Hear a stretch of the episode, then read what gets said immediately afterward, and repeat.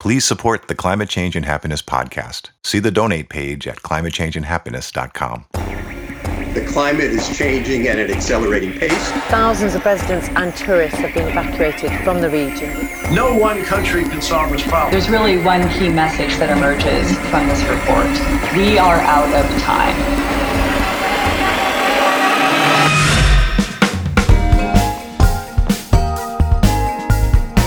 Welcome to Climate Change and Happiness, an international podcast that explores the personal side of climate change.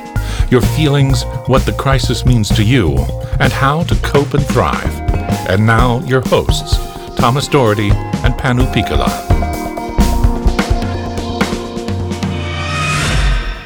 Well, hello, I am Thomas Doherty. And I am Panu Pihkala.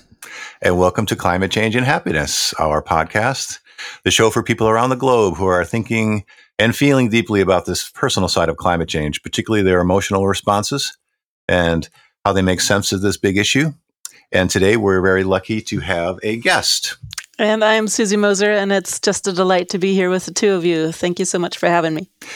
And Panu and uh, I both know uh, Susi and her work. We've followed her. She's been a leader in this this kind of area of climate climate change, climate psychology, understanding our emotions and feelings about climate for quite some time.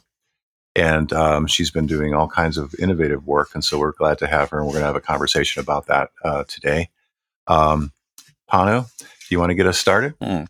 Warmly welcome, Susi. It's such a pleasure to have an opportunity to discuss with you. So, we've met in person in Finland. Actually, yeah. uh, you've been an active, active keynote speaker on, on topics such as climate change communication and adaptation, and lots of things related to the human mind and psychosocial issues. But should should we start with history? Would you like to share some of your journey? That how how did you end end up in all this and all yeah. the stuff related to climate emotions? Also. Yeah, you know, it's a really interesting question. Um, I actually think it goes for me way back into the late 1980s. Um, you know, the, the, sort of when it first became a topic in public conversation, obviously relatively, you know, late after it's become a scientific issue. But um, at that point, I I was a student um, of geography and I studied earth sciences and you know, my my climatology teacher um, was quite interested already in it, but you know, my geology teacher said, "Yeah, nothing to worry about. You know, Earth has gone through mm. climate change whole bunches of times." So that was sort of my my first scientific introduction, and and then I was just really curious, um, studying it myself, and I don't know when I started to realize, my God, what are we talking about? It just it just hit me for the first time, probably in the early 1990s, um, what it would mean. I studied um, the impacts of storms on coastal regions. I visited coastal regions. I saw what that devastation is like. And, you know, I looked at sea level rise, a, a, a curve that is just going up no matter what we do. I mean, it, it matters what we do in terms of how steep it goes up, but it will go up for millennia. And yeah, most of us on this planet live in coastal areas. And it just became very clear to me from the start that, you know, while this might be the hardest thing to talk about, it is actually going to be one of the most impactful things that human species has ever experienced. And mm-hmm. and then I just, you know, I tried to communicate that. I was awful at it in the beginning myself. Typical scientist, you know, starting with pretty mm-hmm. much the beginning of, of time to explain mm-hmm. things and losing people in five minutes. so eh, yeah, I so I had to learn some hard lessons about that, and and then really, you know, once I started to get interested in the question of how do we communicate it. I mean, the whole point of the communication at that time was to get better at it, essentially to mobilize people. And oftentimes people used fear, they used guilt, they used all kinds of emotional you know uh, ways to to get us off our seats off, off our butts and and I was like, wait a minute, this is this is dangerous territory. Um, the way we're doing this, and you know, as a science communicator, I was trained to forget emotions, put them aside, and it just felt completely wrong to me to do that. So that's kind of how I first got got interested in the emotional side of climate change. And in fact, you know, a lot of what I've done since is is a follow on to this to to fully recognize and appreciate that it's actually a a very healthy response mm. and a very normal non-pathological response how we how we react emotionally, psychologically mm-hmm. to an existential threat. Mm-hmm. So I'll stop there for you know it gives you probably lots of things to to start uh, poking into. But anyway, that's yeah. how I started. Well, one of the things I'm really interested in we talk about is uh, environmental identity. You know, which comes out of conservation psychology, but this idea of our, our sense of self in relation to nature and the natural world. So mm-hmm. you're, but you're. I'm guessing if you go even farther back, do you, do you can you think of things that formed your environmental identity even younger? Your connection with nature and the natural world, because I, I, I, seem it mm. seems to me you must have had some inner inner motivation to push through on some of this because you must have felt marginalized at the beginning when you were when you were starting.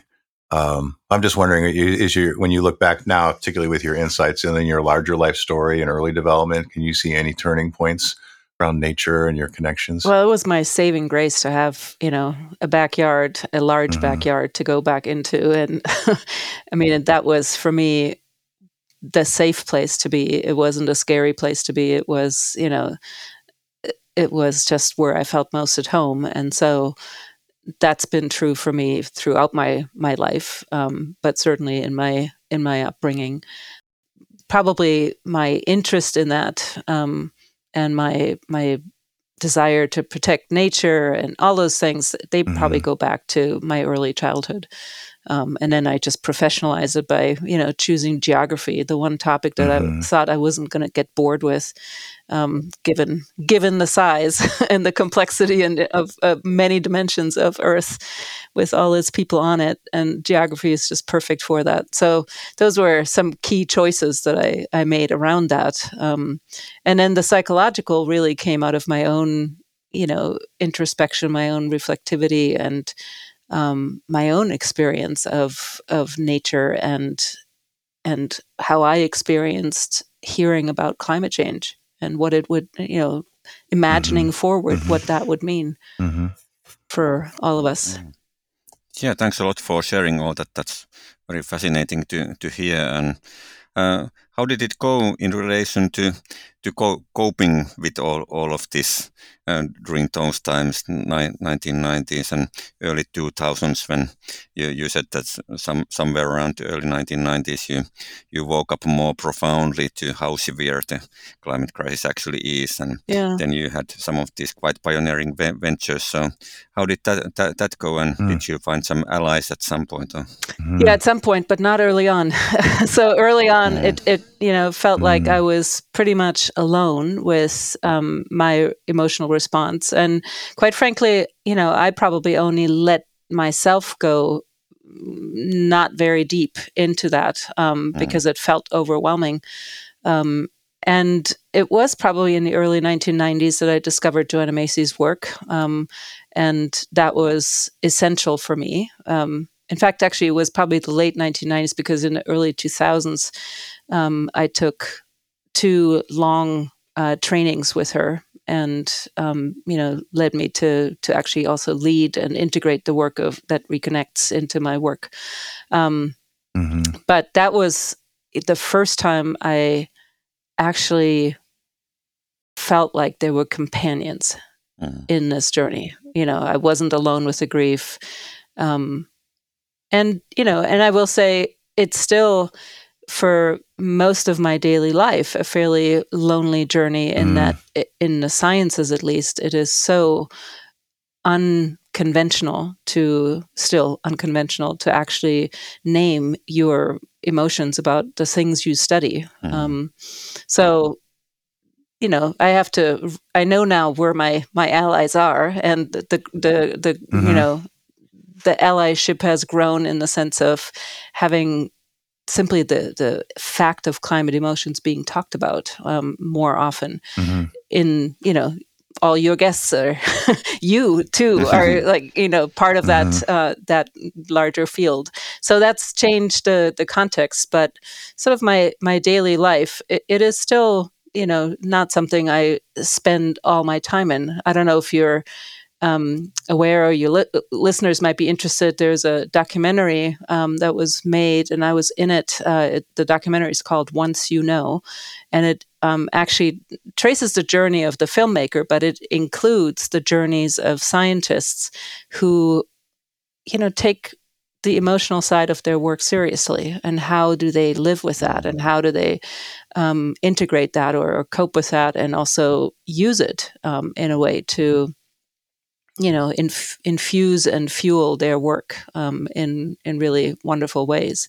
So that that was an interesting experience, and it sort of has grown my own community of people that I can speak to about these things mm. uh, a little more substantially. Yeah, mm. yeah thanks th- thanks for sharing sharing all, all that. And Joanna Macy's name has been mentioned in this podcast also several several times, and we are planning to do an explicit episode on this work that reconnects that you mentioned, and it's the name of the uh, method she and others de- developed, and uh, that's been hugely influential for my my work also. And many regard Macy as an el- elder in all work around eco emotions or whatever we call them, or just you know our emotional response to what's happening in the world. There was the threat of nu- nuclear war in the 1980s, and mm-hmm. she and some others were also active in facing the affective res- response mm-hmm. to that. that so. Yeah. Yeah, I think she is she's one of the the crucial elders at least for very pragmatic kind of you know work. Like how do we work with these emotions right? How do we not sit alone with these emotions but connect with others and and are held in community in in doing the deep emotional grief and um, working through that?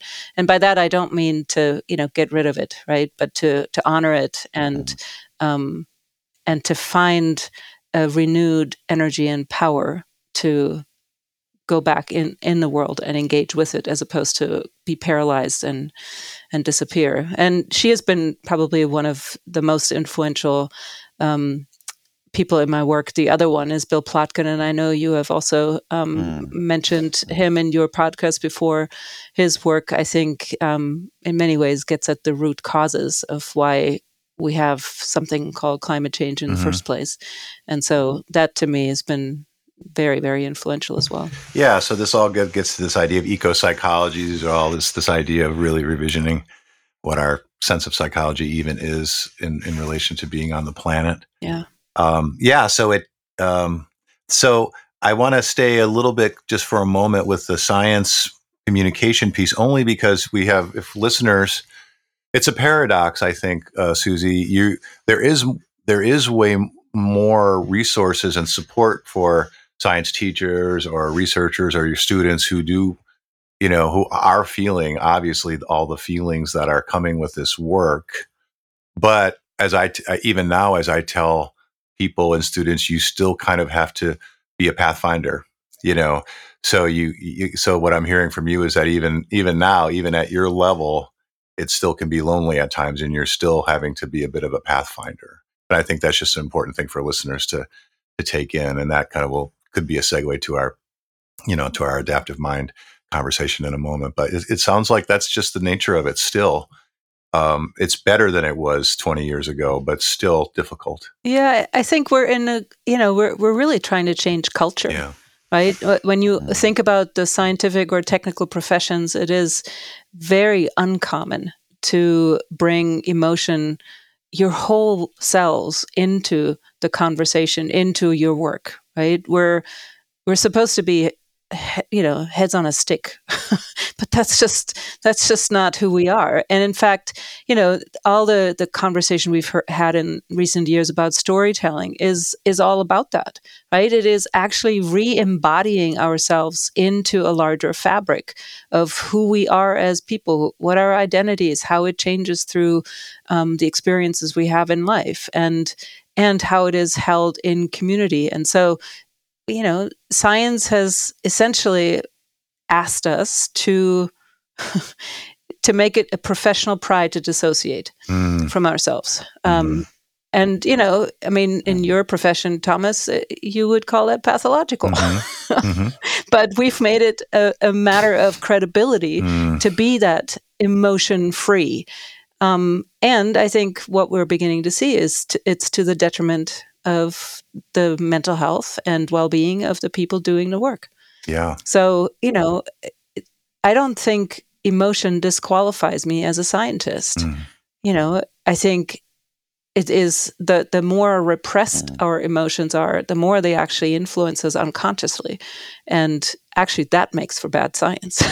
Yeah. so I think the more self-aware and and um, clear we are about you know w- how else we are impacted by what we know, the more effective we can be in analysis and in synthesis of an understanding, scientific understanding, and also more effective in communication. hmm That's great wisdom, I think, and really, really important. And there's such a range of issues here. There's this whole idea of Western science, especially since the Enlightenment period, and all the complexities also around gender. So it is developments when Yeah. reason was Mm. studied to be seen as as masculine and good, and emotion was studied to be seen as feminine and weak, and uh, there's very very long history Yeah. of I- ideas developments here here behind this and just to give the listeners a, a clue of the scope of Susi's work so there's both uh, writings about communication and how it's important to pay not only attention to emotions in general but also to the difficult ones. And that was really rare in the 2000s and when i started my work on difficult eco emotions that was very important source source material but you've also done because of your uh, expertise in adaptation uh, sort of field field work there's some articles where you are actually uh, you know drawing on people's experiences that you have met for example Mm. along the along the coastlines and there's the philosophical things around concepts of hope and dis- despair for example so that's something that i highly appreciate in any any scientist or thinker and in, in this case this case you but just wanted to give some glimpses to the to the readers about the Yeah. various things Yeah, and I feel less lonely when we're having these conversations too, because I think about this stuff all the time as well. Um, Hmm. You know, Susi, early on in our planning, you talked about diff- some different emotions that you were curious about, and you know, this this this uh, adaptive mind, this idea of how how do we kind of create this world that we need. do You want to talk about some specific emotions or some specific things that you want to kind of get into? You know, we have some time to chat. What's what's what, what are you curious about? Yeah, so maybe I could just, you know, first start by just saying what I mean by the adaptive mind as a just so people understand where that comes from. So, you know, besides the as as Panu just mentioned, besides the work in communication, I've done a lot of work in adaptation, mostly in coastal areas, and you know, early on, I was a handful of us working on this. And around 2006, after Al Gore's movie came out, all of a sudden people realized we cannot um, just mitigate um, climate change. We actually also just have to live with some of the now unavoidable consequences. So lots of people started to enter the field of adaptation around 2005, 2006, when that came out. About 10 years after, um, I started to hear people at conferences just take me aside and say, you know, let's have a drink, whatever. And they would just say, and how do you deal with this all the time? You know, people started to just in confidence basically ask me how to emotionally cope with what they see every single day. I mean, others have said this before, but it's essentially when your day job is to look the apocalypse in the face every single day, how do you cope with that? Um, and then people started to say, well, it's not just that, but you know, I need to give talks to people who are traumatized from the most recent flooding or from the most recent wildfire. What's trauma informed work in adaptation? Um, you know, people started to talk, yeah, and it's deeply interconnected with all the intersectional challenges that communities face race and poverty and you know the whole rest of it right and so those people were really looking for skills to help this deep transformative shift that we need to go through. And that is both a shift socially, economically, but it's also in our relationship to the environment, right? And, and how we relate to each other. So, out of that sort of set of needs, I basically said, you know, I, I want to work on that. I want to think about what are support mechanisms, what are skill building opportunities we can create? Because you don't learn that in engineering school or in, in planning mm-hmm. school, or, you know, if you're a climate scientist, you don't get the, the lowdown on how to avoid burnout, right? anyway, mm-hmm. th- those are the kinds of contexts that lots of people in the scientific and technical communities didn't have the skills to deal with the this constant traumatic and transformative cha- change that people are facing. So out of that basically was birthed this idea of the adaptive mind. And it's a project that that is aimed at skill building, at, at building those capacities. And you know, one of the first things that I come across again and again in this work um, is first people just arrive exhausted. Mm-hmm. They're just completely fried. And so much of the, what we do in the beginning of our training cycle is to help people just reconnect with themselves, reconnect with each other, reconnect to nature, just as a baseline, just to to kind of you know get to a place where they can even take in learning about new skills. You can't learn when you're completely fried. And the next step in that often then is about having that community held space for climate emotions. And it can be anything, right? Grief is often in there. Um, probably do- dominantly, but also anger and and anxiety and fear for what happens to the children, you know, whatever. So it's it's a wide range of experiences people face, um, and you know, we we basically then hold that space for people to have that experience. And what inevitably happens is when people actually have space for their emotions, they don't get stuck in them. They actually then are able to, you know, think clearly again, right? Coming mm-hmm. back to the work of Joanna Macy. you see with new eyes, you have opportunities then to connect with others and think differently about how do I address this more fundamentally than, you know, just putting one band aid after another that just dries me up.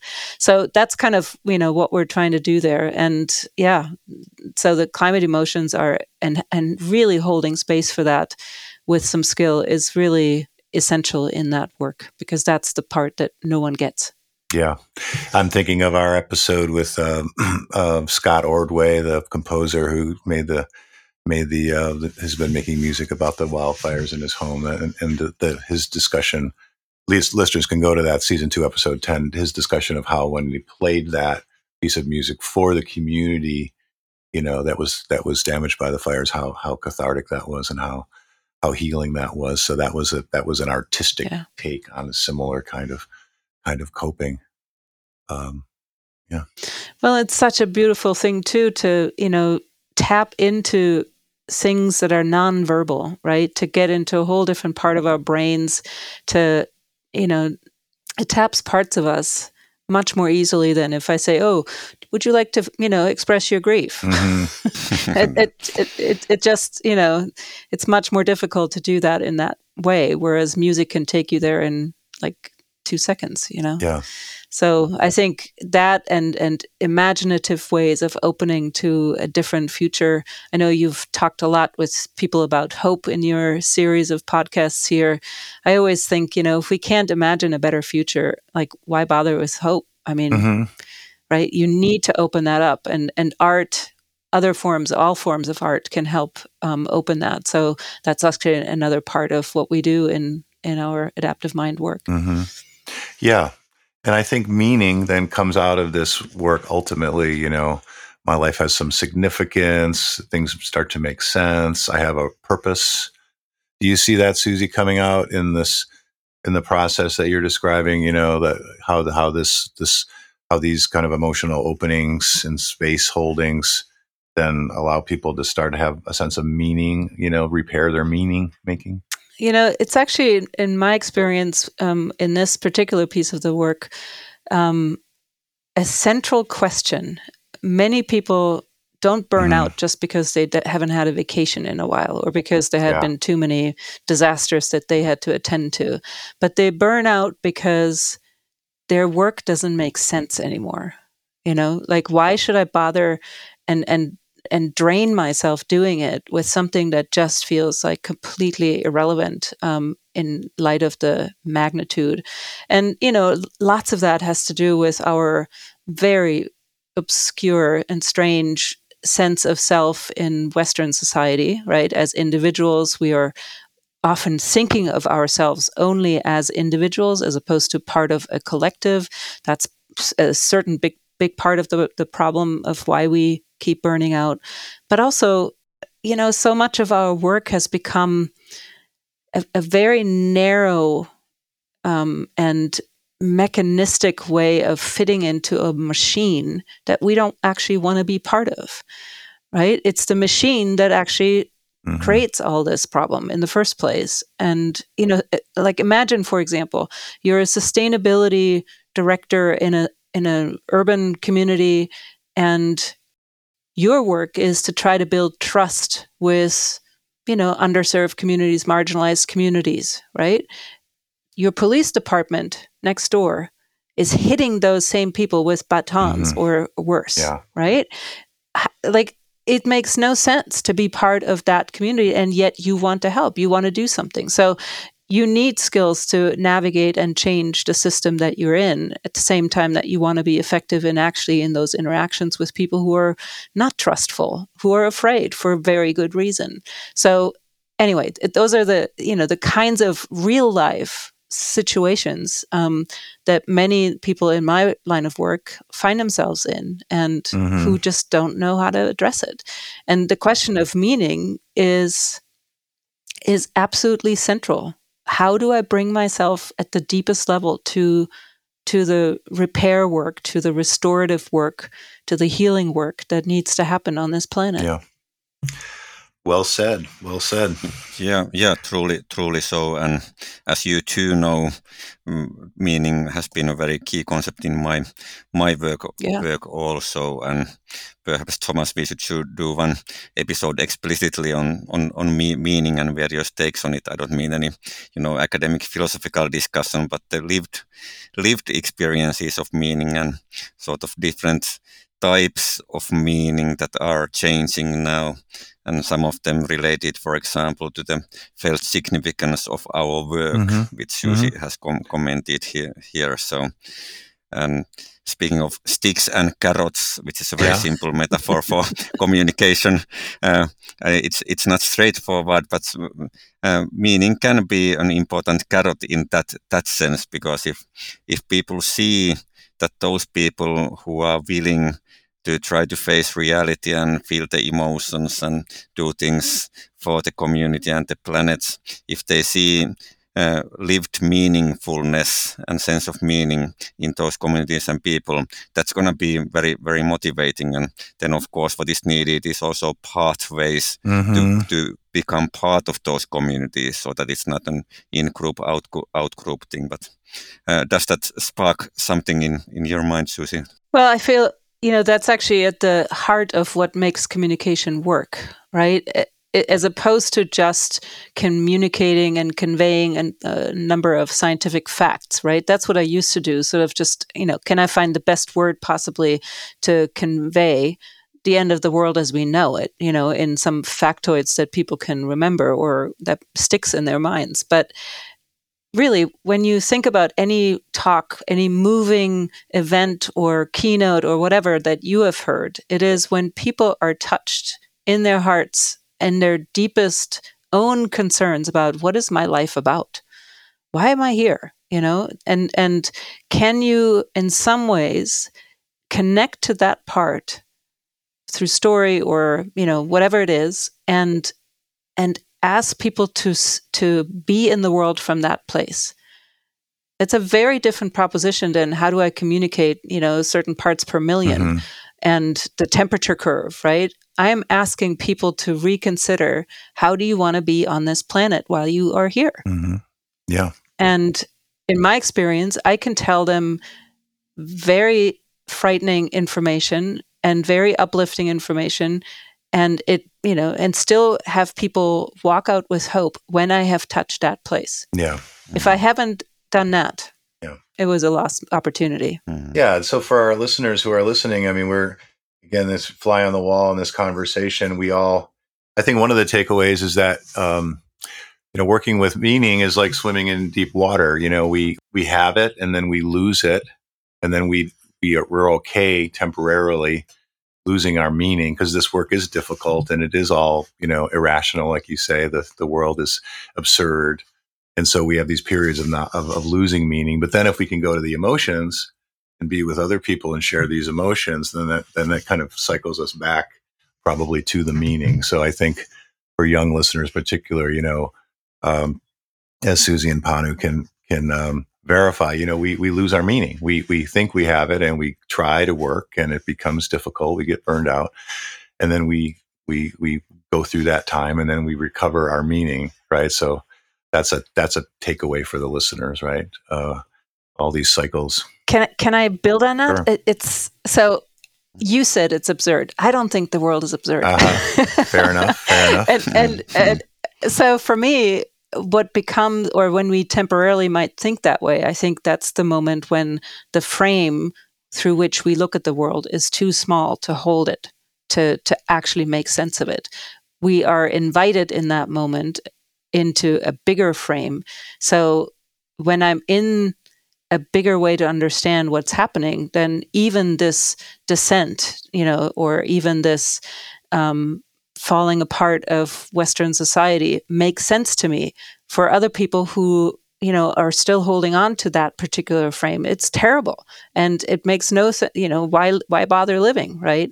But when you see it in a larger frame of, say, this is an archetypal uh, movement where smaller self definitions have to necessarily crumble, make space for something different, right? And you then discover something new. So it's not even remake, recovering meaning, it is making a whole new meaning. Like you come out differently after that. And I think we as a society, I hope we as humanity will come out very different um, when we are through this transformational rough spot that we're in at the moment um, and you know hopefully get to being a very different way on the planet.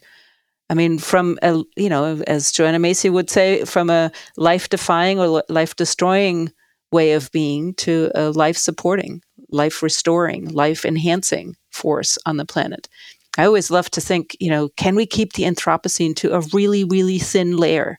Goes back to my geological training, right? Like, can we keep that to a really thin layer and then become a force on the planet that actually helps to rebuild life? Mm. Yeah. I don't know. As opposed to destroy it. That- That's a great vision, as uh, as it has been said. We need need vi- visions and uh, things that we can we can hope hope for, and this Yeah. certainly is one that I'm I'm in for. Well, we're supposed to, you know, Homo sapiens sapiens, the white wise ones, right? We're not anywhere near the wise ones. So I think it's time for us to still become the species we could become. That's a great. That's a great place to to close out today. I mean, uh, on a, on this this growthful vision. Um, I do want to. We'll share some of the links into that documentary you mentioned, Susi, and to some of your work. And I could easily see having you back again for another time to continue this conversation. Uh, Obviously, there's so much we could go into. Sure. But um, I hope the listeners got something out of today. Both young listeners, science, science uh, folks, folks working on adaptation, helping communities to live in the in the world of climate change. Um, and I really appreciate your work, Susan. I wish you the best, and I hope you uh, hope you have success in the next little bit here. Thank you so much. It's wonderful to be with both of you. And yes, to be continued. All right. Well, take care of yourselves. Bye bye. Warm thanks, Susan.